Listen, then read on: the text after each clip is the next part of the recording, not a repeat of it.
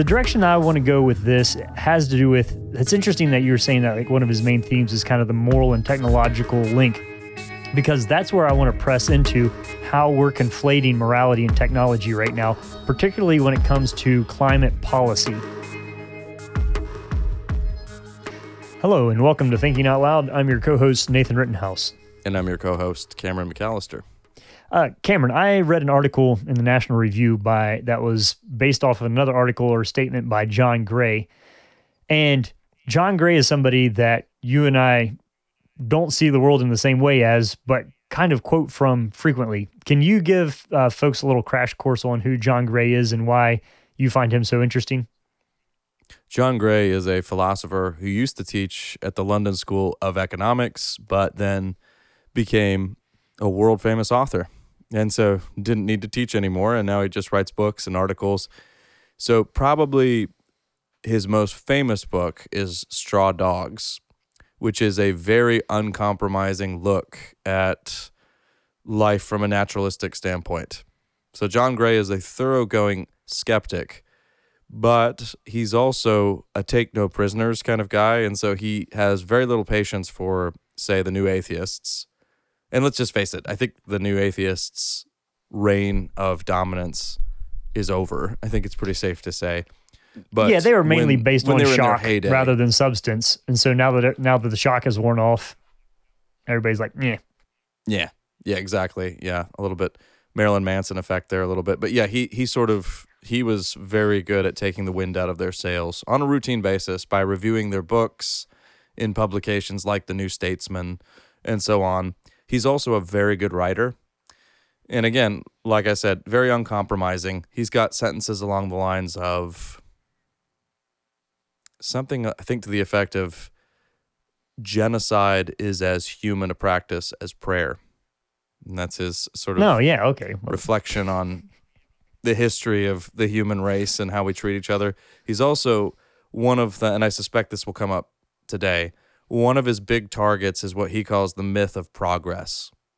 Mm. The notion that we're gradually getting better, more enlightened, we're throwing off the shackles of religion and former superstitions, and we're we will one day usher in a brighter future where we all think well. I mean, he again he goes after Steven Pinker here quite a little, quite a bit, but he again he has a helpful little phrase there where he says we often confuse technological progress with moral progress.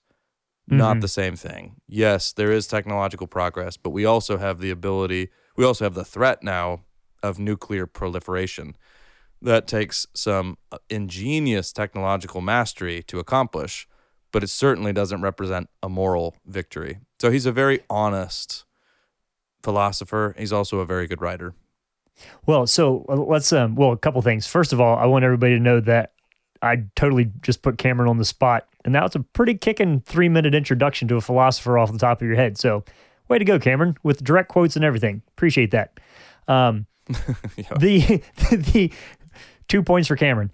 Um, the the direction I want to go with this has to do with. It's interesting that you're saying that like one of his main themes is kind of the moral and technological link because that's where I want to press into how we're conflating morality and technology right now, particularly when it comes to climate policy.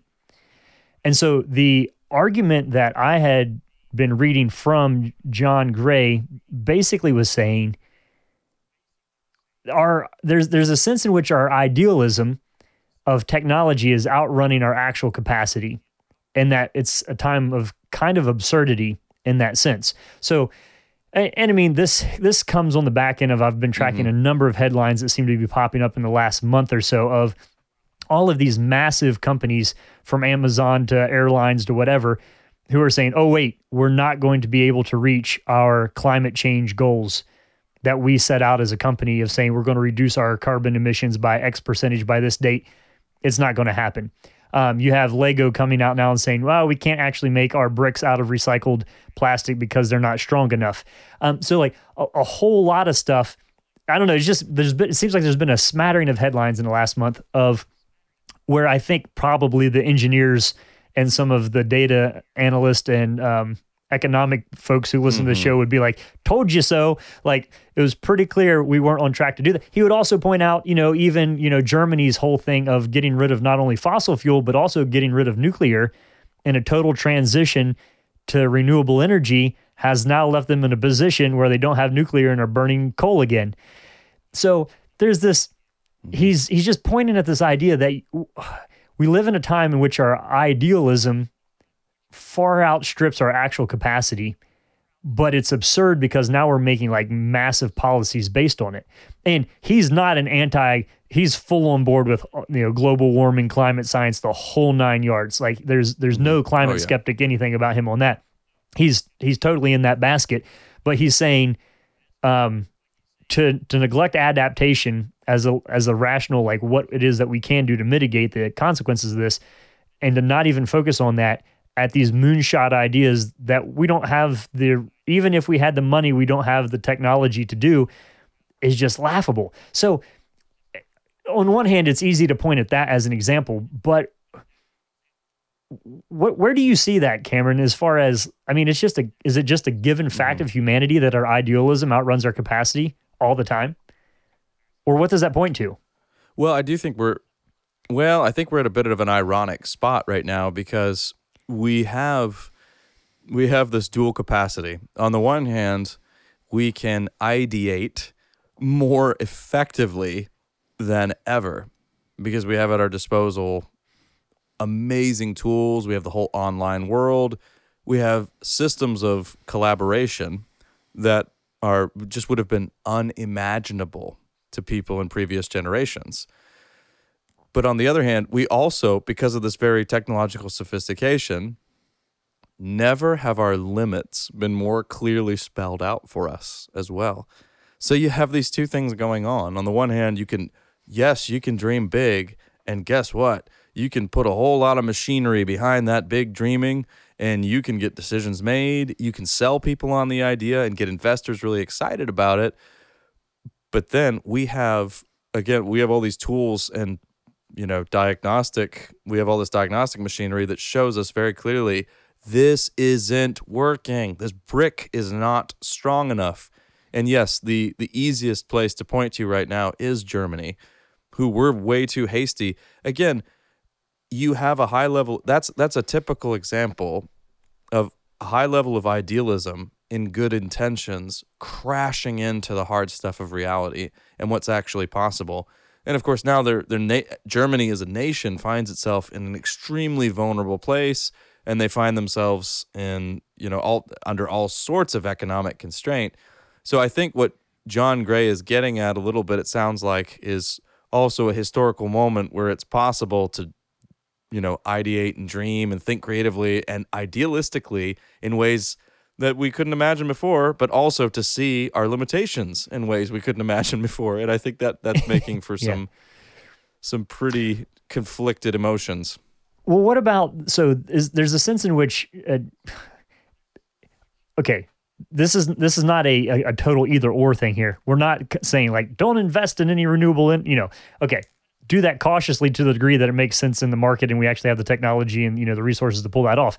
Uh, this isn't an either or there, but there's a sense in which Germany's ideal is um, collapses because their the world that they actually live in also in, involves a Putin right? So like there's a wrinkle Right. in there's a wrinkle in utopia. So while you were speaking, I was thinking about um I had this funny reflection. So in eighth grade, I had a history teacher who would always do this. He'd put a pencil in his mouth like this, and then he would say, "Oh, that a man's reaches should exceed his grasp, or what's a heaven for?" I don't know why he put a pencil in his mouth. Oh, but it's, it's a quote from Brown. Is it a poet Brown? James, maybe? Is there James Brown who's a poet also, other than other Yeah, he- he James must- Browns? But He must be simulating a cigar. yeah, I think so. So awe, but it's an interesting line. Awe that a man's reaches should exceed his grasp, or what's a heaven for? Th- There's there's a little bit of that. Not a poet here, but it seems like is that pointing to that desire that we have. So so I, I guess the critique there is like the concept of a heaven is is the is the embodiment of this ability of us to reach for things that we can't grasp. um, or that there's a sense in which eh, the concept of a heaven is an ideal that we can s- conceive that doesn't have a bad guy in it. So Germany's ideal has a Putin in it, and that's a problem. And our concept of a heaven and the ideal that we can envision, we can't grasp it, but we're envisioning an ideal that doesn't have the devil in it, so to speak. Mm-hmm. I don't know where any of this is going. I'm just seeing interesting snake in connections in, my mind. well, I don't know. I didn't go quite that Well, far, but here- yeah. What's going on there? Well, here are a couple of observations about that. So I always go back to Sir Thomas More's Utopia, and of course, the etymology of the word itself, which means no place. So this was originally a satirical concept. Hang on, we need to clarify something. the so notion- there, there, there are two That's right. utopias. So one is Utopia EU, which is a good place, and then there's Utopia, which is no place. So some people get Mm-hmm. lost in the weeds there on the different utopias. So anyway, just be aware of that. Carry on, Cameron. Yes, important point, point of clarification there. But I think we we have again if if we are to believe that if Christianity is true and we are made by the living God to be in an eternal relationship with him and nothing less than that will satisfy our souls then that is inc- that's an incredible there's an incredible spiritual restlessness when we go looking for that anywhere else. And one of the the shortcomings of the modern mindset and it's still it's amazing because we still seem to come back to it over and over again even after two world wars and countless other disasters that have you think ought to have definitively proven that humanity is not up to the task of saving itself even with all that aside we still tend to the modern mindset still tends to shift in, into a sort of into a I think a, a territory of thinking, hey, we can fix this. If we're if we're smart enough and if we're zealous enough, we can fix this. And the problem is just that we have so much ignorance in the world. So, so, is this it- an, it- you know the the devil of of atheism and skepticism is ignorance, right? So if we can get rid of ignorance, abolish that, get more education, then these social ills that have been pulling us down will be eliminated gradually, and then we can see a kind of heaven on earth. I mean, there's there are various iterations of that. There's of course the, there's the Marxist version of that, but that's that's a common theme. So, what about this idea? You were saying that Gray has an interest in the connection between the moral and the technological. What then happens, or help me, help me. Mm-hmm. I, I feel like something is here, but I can't quite articulate it. That that on certain things like climate, for example, that the moral and the technical are linked, are deeply embedded one within the other. That there's a there's a a compulsion and an oughtness it's nebulous at best, I think, from a naturalistic perspective, but Sure. it does seem to be there that you, you know your Greta's aren't just irritated; they're angry. They're skipping sure. school and chanting and yelling and "How dare you!" and all that kind of thing going on. What's going on? I can't. Maybe maybe it's just that. Well, maybe that our, that maybe that our morality and our Well, technology. Or technology has promised so much that we therefore think we can embody our moral agenda, or we can actualize our moral agendas with technology. Well, two things there. Yes, I think that's right. I think we, because we see technology sometimes in magical terms, this will deliver us from everything, this will fix every problem. We tend to conflate it with our moral vision. And that's part of what John Gray was getting at with that basic confusion where we confuse technological progress with moral progress.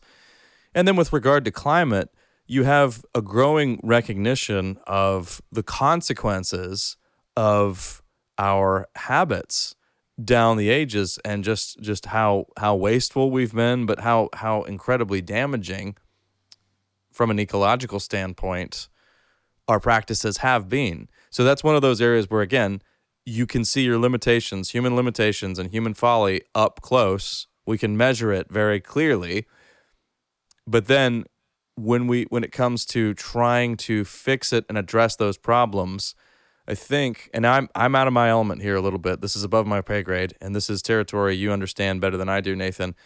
But from what I gather from the voices, the reliable voices I've read on on this topic of addressing ecological disaster and some of our wasteful habits, the solutions are going to have to be local and realistic rather than some top down one size fits all. And the problem is we're geared to want the latter. We try we we tend to think no, we need we need a solution that will, you know, that I mean a standard that everybody has to abide by.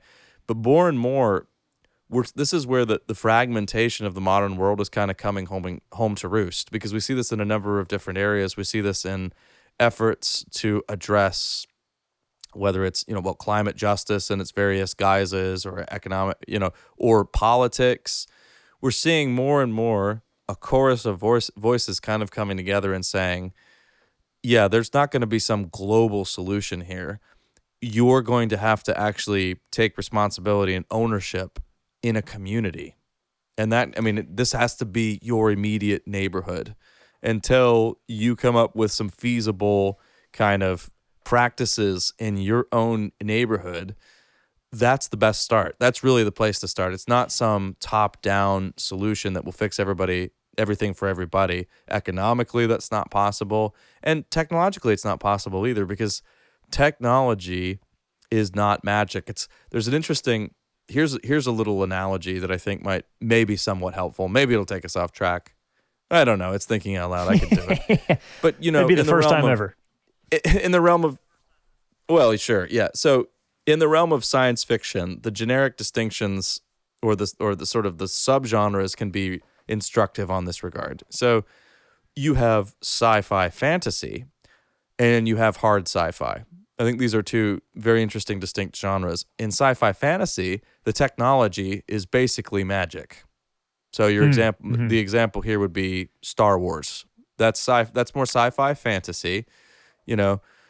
Then you have hard sci-fi, and in that, that's the that's the the science fiction that is written by engineers or people with engineering minds. Stuff breaks, and it doesn't magically deliver you. A lot of the action and the drama pivots on malfunctioning machinery, and that's part of what makes it so interesting and the machinery, you know, it's again, it's not you just say, "Hey, here's a time machine.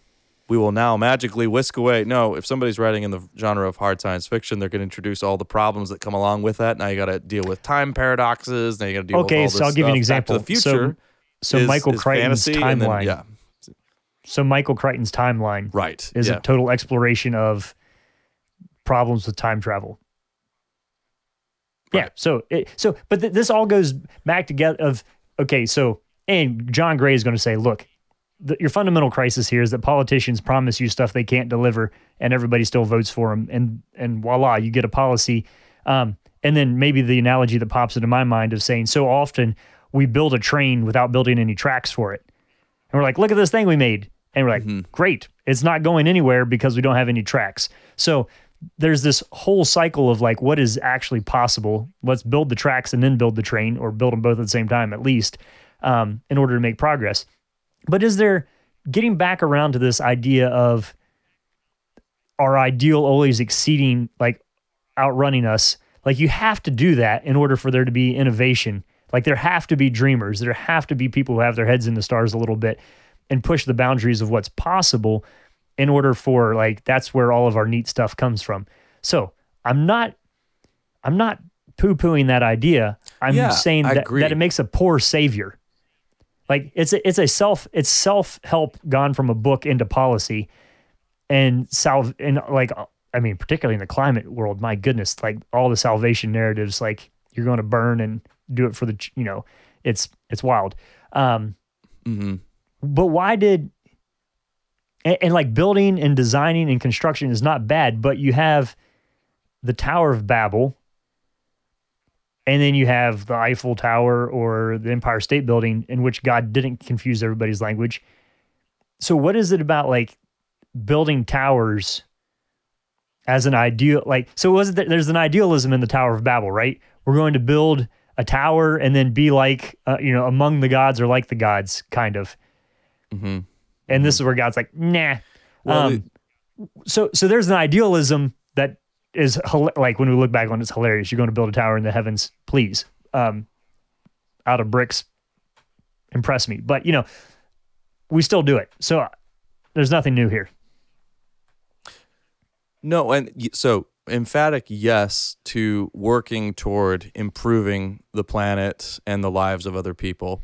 Emphatic no to idolatry, which is often the temptation when it comes to us using our brains to try to create monuments to human achievement. I think if we want to talk Tower of Babel, I think the clearest example is going to really be the World Wide Web. What's funny about that In which we scramble I our mean, own again, language. This is just take it with. well, take it, take it, you know, with a grain of salt from Cameron. But the ideal with the internet, well, with the World Wide Web, was, especially if you listen to some of the the key architects, it was utopian. It was now we're gonna democratize all information. We're gonna have unprecedented collaboration. It's going to be an, a it's going to usher in a whole new era of human beings working together and doing wonderful stuff. Now the internet has done some some good, of course. But I don't think there are many people with their eyes open who would say, "Yes, the internet has been unbel- uh, you know has, has been a source of total good for us and we've learned so much and we continue to learn so no i mean the information you know of course the internet has, has become a place of massive confusion where ironically especially in the social media world and all that given the nature of algorithms and everything everybody in a manner of speaking is speaking a different language. They're speaking from their own little sectors across the, these different plat- platforms and everybody gets more confused and now you have you know the proliferation of misinformation and information being weaponized and propaganda on a scale we could have never imagined before. So this runs the risk of sounding somewhat pessimistic and i like where you're going nathan on balancing this out. So the the impulse to dream and to reach and to tr- and to be innovative is a good thing. That's dare i say it That's- part of part of our image I'd say God. God-given. Yeah, that Yeah. part of the fact, you know, that is God given, absolutely. And so that it that creativity and that natural impulse to tend to our garden. Where we can go astray, of course, is and this is the timeless this is the timeless truth that we encounter in Genesis as well, is in the realm of idolatry, where we become intoxicated by our own, you know, our own strength and our own capacities. And so this is where, in the realm of technology, we are, and John Gray circles back to this theme over and over again. We are our own worst enemies. We're so innovative and so clever, but we tend not to slow down and ask some of the more reflective questions about some of the technologies we're bringing into the world, what the long term consequences are for them. It's really easy to point to nuclear power and you know atomic weaponry you know and that's on people's minds not just because of Oppenheimer the movie that came out but also because of Putin once again. But this is true of most most of our of our technology. When we bring we tend to be pretty unreflective and just very excited about pushing research further and further forward without thinking about what long-term consequences would be for the environment for our own thinking. I mean just look at the way the smartphone has radically changed the way the human brain works. Now, were we worried about any of that? Where we think, well, some people had those concerns, especially the, the key innovators in Silicon Valley, and they wouldn't let their children have these devices, but they were happy to sell them to us because we were happy to buy them. So therein there there there's that balance there. I mean, it's recognizing if a lot a lot of complication can be spared in your life if you recognize that you're not God. well, there's the quote modern the world, day. if you don't, then but in the modern world, if you don't, there's a lot there to at least temporarily mislead you into thinking that you are. And that that is the source, I think, of many, many of our problems. And that's yeah, I don't know. So I think there's another wrinkle. John, John Gray loves to point that out. Yeah, I think there's another thing though of like, okay, so I have an idealism, and then I lack the capacity to do it, but I'm going to pursue it because I'm I'm assuming that somebody else will figure out how to mitigate the problems that come from it. So, like, very few of us are actually creating genuinely new technologies. like on a regular basis. If you listen to this podcast and you've Sure. innovated something that's been earth shattering, great. But your experience is a minority experience. Like most of us aren't. Yeah, it's it's yeah. Most of us aren't producing groundbreaking technology. So there's a sense in which we just expect somebody else to figure it out. And this idea of you know kind of the open source of the internet's going to give us that was that was the. Uh, do you remember when Wikipedia was first becoming a thing? Now listen, youngins, for those of you who can't remember this, so Wikipedia was going to be the answer to all the worlds. It's going to be a, you know open platform, scholarly you know connection to uh, just free exchange of ideas and information, and knowledge is going to grow so much faster. And it quickly turned on turned into the website that you went on to and changed the opposing football team's mascot right before game day in college, right? Um, you know, so the fact that anybody could edit it made it hilarious. So there's there's a sense in which we're I, I'm trying to think through carefully here. It's it's not it's not an irres is it an irresponsibility? What what we're essentially doing is saying if we have the capacity to do something, let's do it. If we have an ideal, let's pursue it. And even if we don't have the the the proper pieces or technology to do it, and I can't think of it, I bet somebody will by the time we get there. That that sort of seems to be the impetus hmm. behind a, a whole number of. I'll give you an example. So, I was listening to a interview with Neil deGrasse Tyson, who many of you have probably seen. He's kind of a spokesperson for science, and he was being asked about transgenderism in sports, and he was basically like, "Ah, it's not a big deal." And they're like, "Oh, there's some significant physiological differences here," and he's like, "Well, we're a clever species. We'll figure it out." And I think, you know, when you have like somebody who's as smart as he is saying something like that, it it plays into this thing that we're talking about of here's somebody who has so deeply swallowed the the pill of we're clever, we'll figure it out. Therefore, we can just make policies and decisions based on how we feel right now, and it'll all work out. There's not a good history of that actually operating that way. No. Right. Yeah. No, you don't have any solid, real bedrock. Now, I'm a fan of winging it and making things up as I go. ultimately. Like, don't get me wrong there. Um, Mhm. But they're all with all my backup plans are within the realm of theoretically testable hypotheses and things that I may or may not have done already in the past. So, like, you can be innovative with the pieces that you already have, but don't build a new model based on something that doesn't have all of the parts that even exist or nobody's produced yet. That would be my caution to us culturally, but also spiritually, if I could say so. Because Well, we get, There's, we, there's also. Let's go ahead. Well, I mean, yeah, there, there's just a general sense in which the time of being able to defer to clever people later down down the line is is coming to an end as well, because we're ju- we're just dealing with some of the issues of scarcity and some of our limitations and some of the you know some of the damage to the planet. I mean, we're that those are those are problems that are coming home to roost. So that might be the other salient factor here, Nathan, for this conversation for a lot of people it's being able to always, you know, the the ability to say, well, you know, this is really good for the economy right now, so we'll, somebody else can figure this out later, or or if this wreaks havoc, you know, we'll we'll we'll figure that out as we go. It may be that that's we're kind of uniquely in a place where that's a luxury we no longer have as well.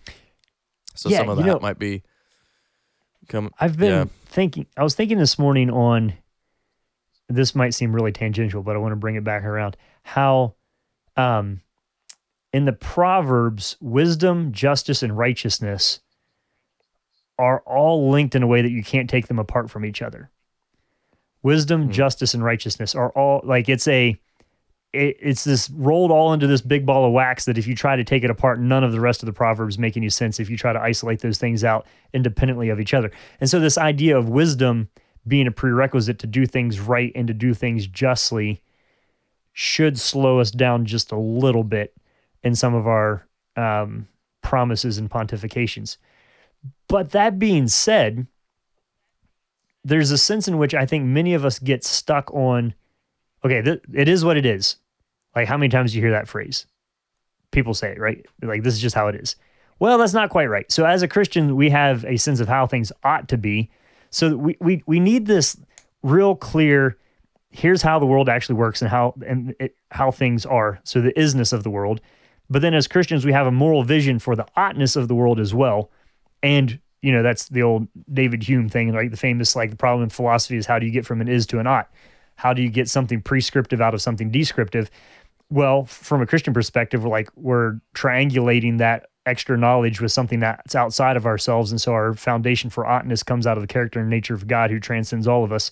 So that's a whole nother talk. But I'm just saying we need that sense of oughtness and that compulsion to do something. And we don't ever want to get us stuck in a place in any category of our life where we're like, well, this is how things are, so they can't change. Ch- like that, the the idea that change is possible is the foundation of the gospel. So spiritually, we're mm-hmm. living in a reality where if there's something that we don't like, but it has it actually has a real thing that it's conforming to, then that change is possible. And so so that is the difference between a utopia or a pipe dream uh, is the existence of the ideal. So if the ideal is just in my mind, it might be very very difficult to actualize it. But if there's an ideal that exists outside of me that I was created to conform to, then the possibility of change becomes a very real thing.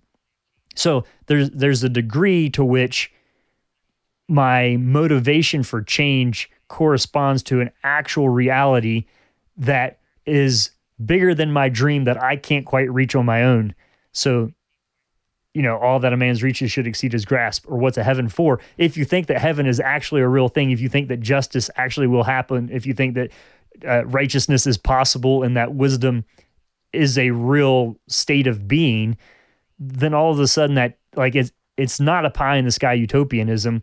It's a fullness and a fulfillment of the broken pieces that we're currently living in. So in my mind, it works to like separate that out of whether or not I, our idealism is actually a mythical utopia or whether or not what it is that we're aspiring to has a credible reason to believe that it's true. And so that got a little meta there, but that's part of the fun of being a Christian. Yeah, I mean, I think this is God's world. This is not our world. And there is a massive difference between those two. Thank God, I will say as a Christian, that it's not our world. I think it might be worth pondering that over the you know the next couple of days because we we tend to slip very easily away from the reality that Yes, I mean those of us who follow Jesus, we often yes, I follow Jesus and I love him and I know he's he's returning to make all things new. Life is very very difficult. Off often, you know, we go through lots of hardships in our lives and and you know, it it can become easy to to get swept up in that and to think, well, this, you know, this this world I've in this world of broken, you know, homes and leaking gutters and all of that, I need to just attend to all of this.